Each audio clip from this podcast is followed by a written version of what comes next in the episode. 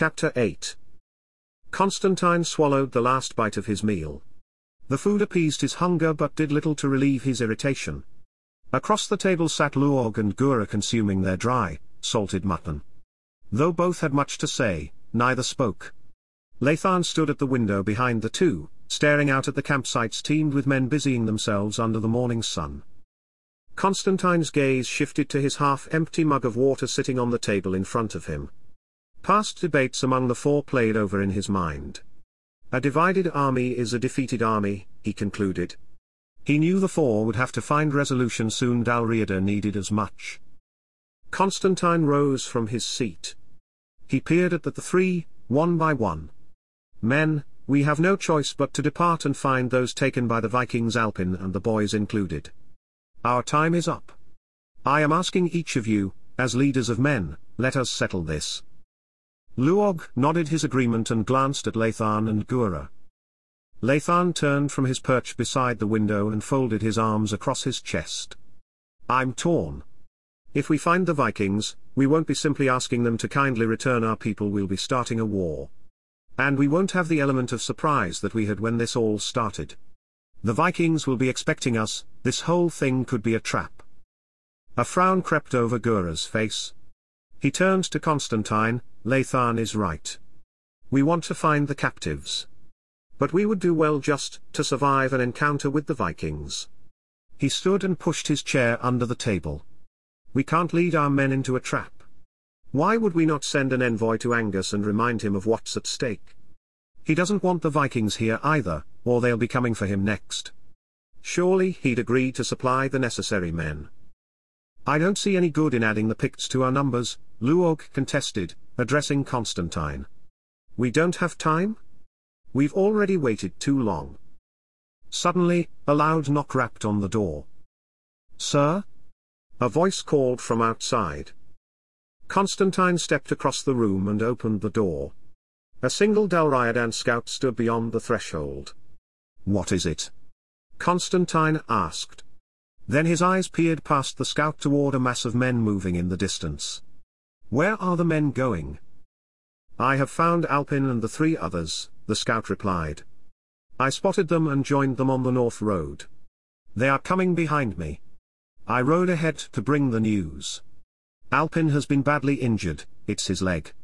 He was shot with an arrow, and he has lost much blood. Where are they now? Constantine asked. They're not far behind.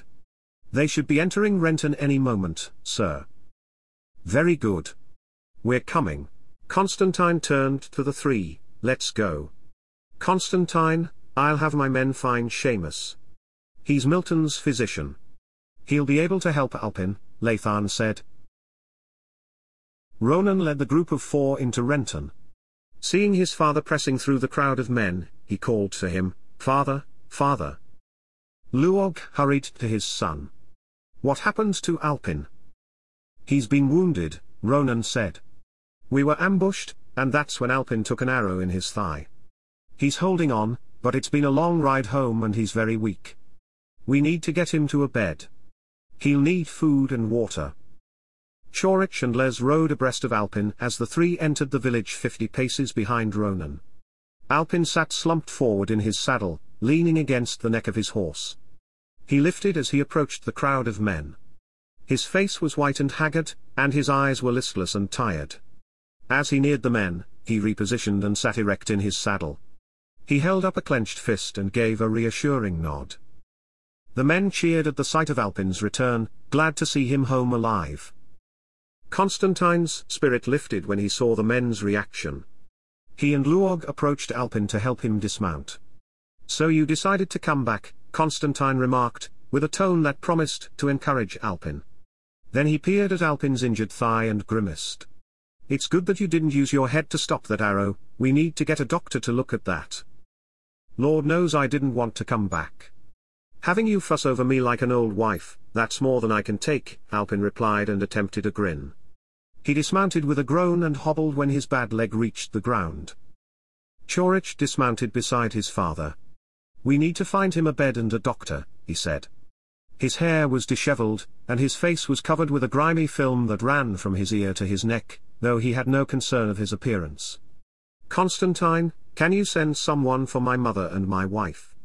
They'll be able to help once we get him settled.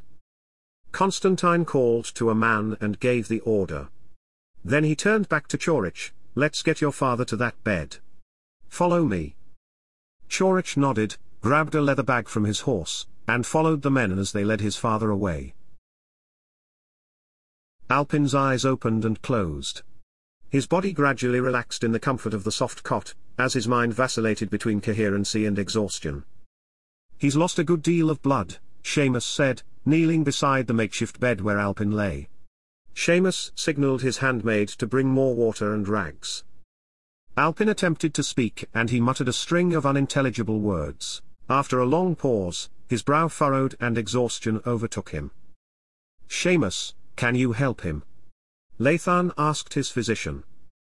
He needs rest. He probably should have died from the blood he's lost.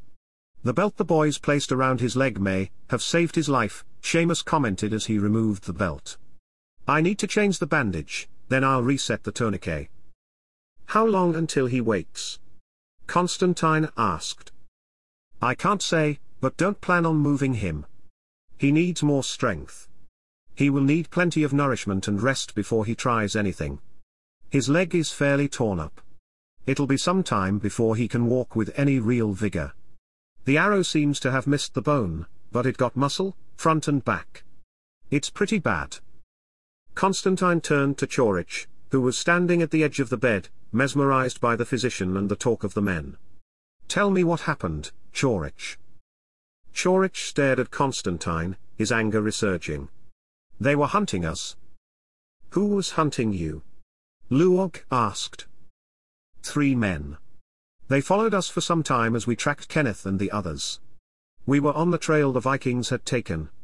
Chorich paused, puzzled by the expression forming on Constantine's face. What is it? Chorich asked. Go on, Chorich, tell us about these men, Luog said. Who are they? You mean, who were they? They're dead now, Chorich replied. This doesn't make sense, Constantine said. Were they Vikings? No, they weren't Vikings. They were trying to conceal their identity. They wore these, Chorich said, pulling a black garment from his leather bag and lifting it for the others to see. They were Britons, someone behind Chorich said. Chorich whirled around to find Taran standing in the open doorway with a half dozen men at his side. Chorich stepped toward Taran. No, they weren't Britons, they were Picts. How could they be Picts, that's the same garb worn by several of the Britons at A. Gura replied. I know they were Picts. I ripped these rags from their dead bodies, and two of them were covered in painted markings. They were Picts. Gura chuckled. Simply because a man has paint on his body doesn't mean he's a Pict. Of course they were Picts. Why are you so quick to dismiss that? Only Picts cover themselves in paint, Luog insisted, peering at Gura. On the contrary, it may mean they once were Picts, or at one time they rode with the Picts. But if they were hunting our men, they were most likely mercenaries, working for any man willing to pay the highest wage. I would suppose the Britons paid these men to kill Alpin. Their black garb seems to suggest as much, Gura responded. I don't buy it. Chorich said, Britons don't travel this far north. These were Picts, maybe mercenaries, but Pict mercenaries. Angus will have to answer for this. So now you plan to start a war with the Vikings and the Picts. That's an odd decision when the Picts may be your only chance to defeat the Vikings, Taran said. I wouldn't be so rash, we may need them. I don't need you telling me how to fight and whose hand I should bow to, Taran. Angus can't be trusted.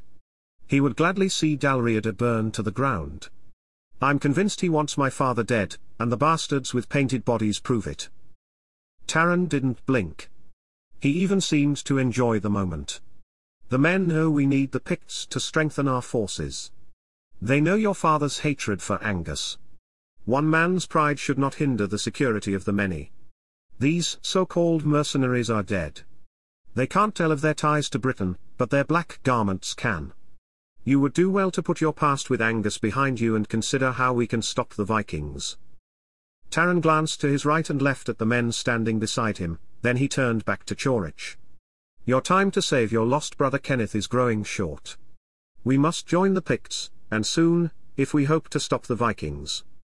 Mutterings of approval rose from Taran's entourage. We don't need the damn Picts, Taran. I'll find my brothers, and my sister and the others, Chorich replied. Ah, yes, you haven't heard.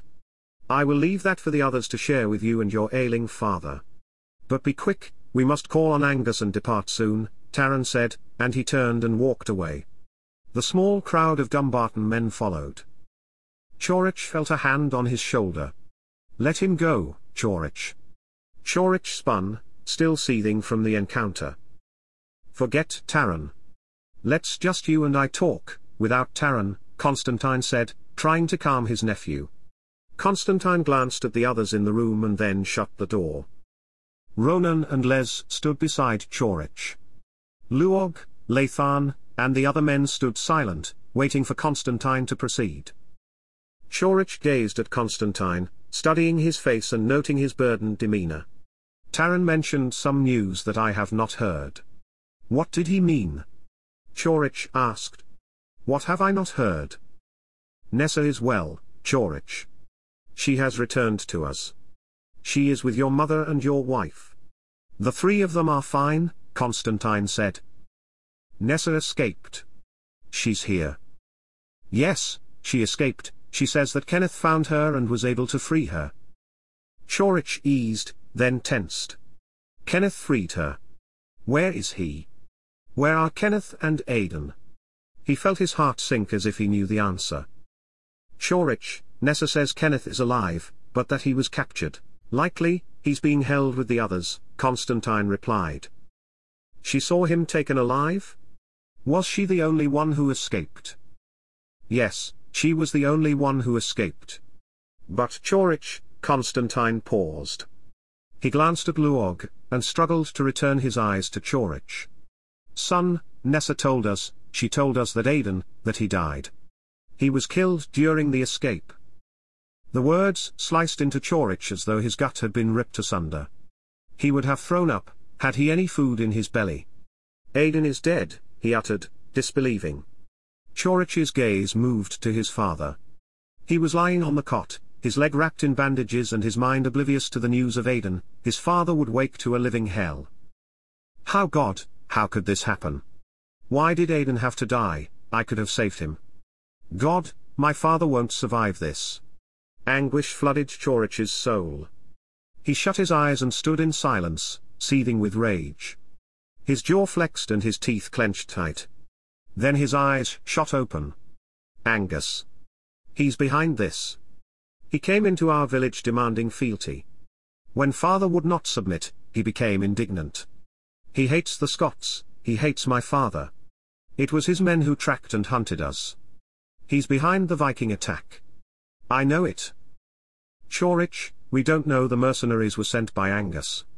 They could be Britons. And why would he be against the Scots? The Vikings will come after him, too. Lathan said. I ask you, were the Pict villages destroyed? Did they attack Angus Castle? Chorich demanded. Why did the Vikings attack south to Renton and then return north without attacking farther? The older men stood in a stupor, mulling Chorich's claim in muddled deliberation. Somebody answer me. Tell me why Angus and the Picts have remained untouched by the Viking butchery. I'm telling you, he sold his soul to those devils. I believe Chorich is right, Ronan said, speaking up and eyeing his father. Luog's barrel chest surged as he drew a breath under his son's gaze. He folded his arms and glared at Constantine and Lathan. I've never trusted the Picts. And I don't trust Angus. I think we should listen to the boys. Constantine began to pace the small room, tracing his eyes along the wooden planks of the floor. Continuing to amble, he addressed the young men, I have heard what you've said. I do not fully disagree with the charges you've made. What you have said may be true, but at the moment, we only have suspicions.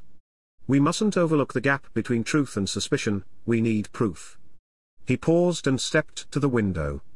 He stared at the men gathered outside. He was not surprised to see Taran huddled in a group with a dozen others. Constantine shook his head in disgust and turned back to Chorich.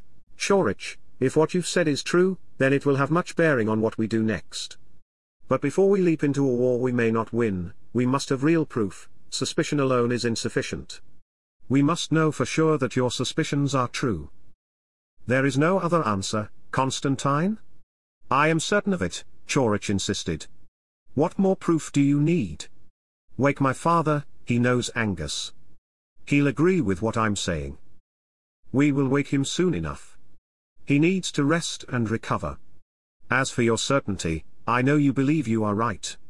But I cannot start a battle with Angus and the Picts while in the midst of a war with the Vikings, especially without proof that Angus has conspired against us.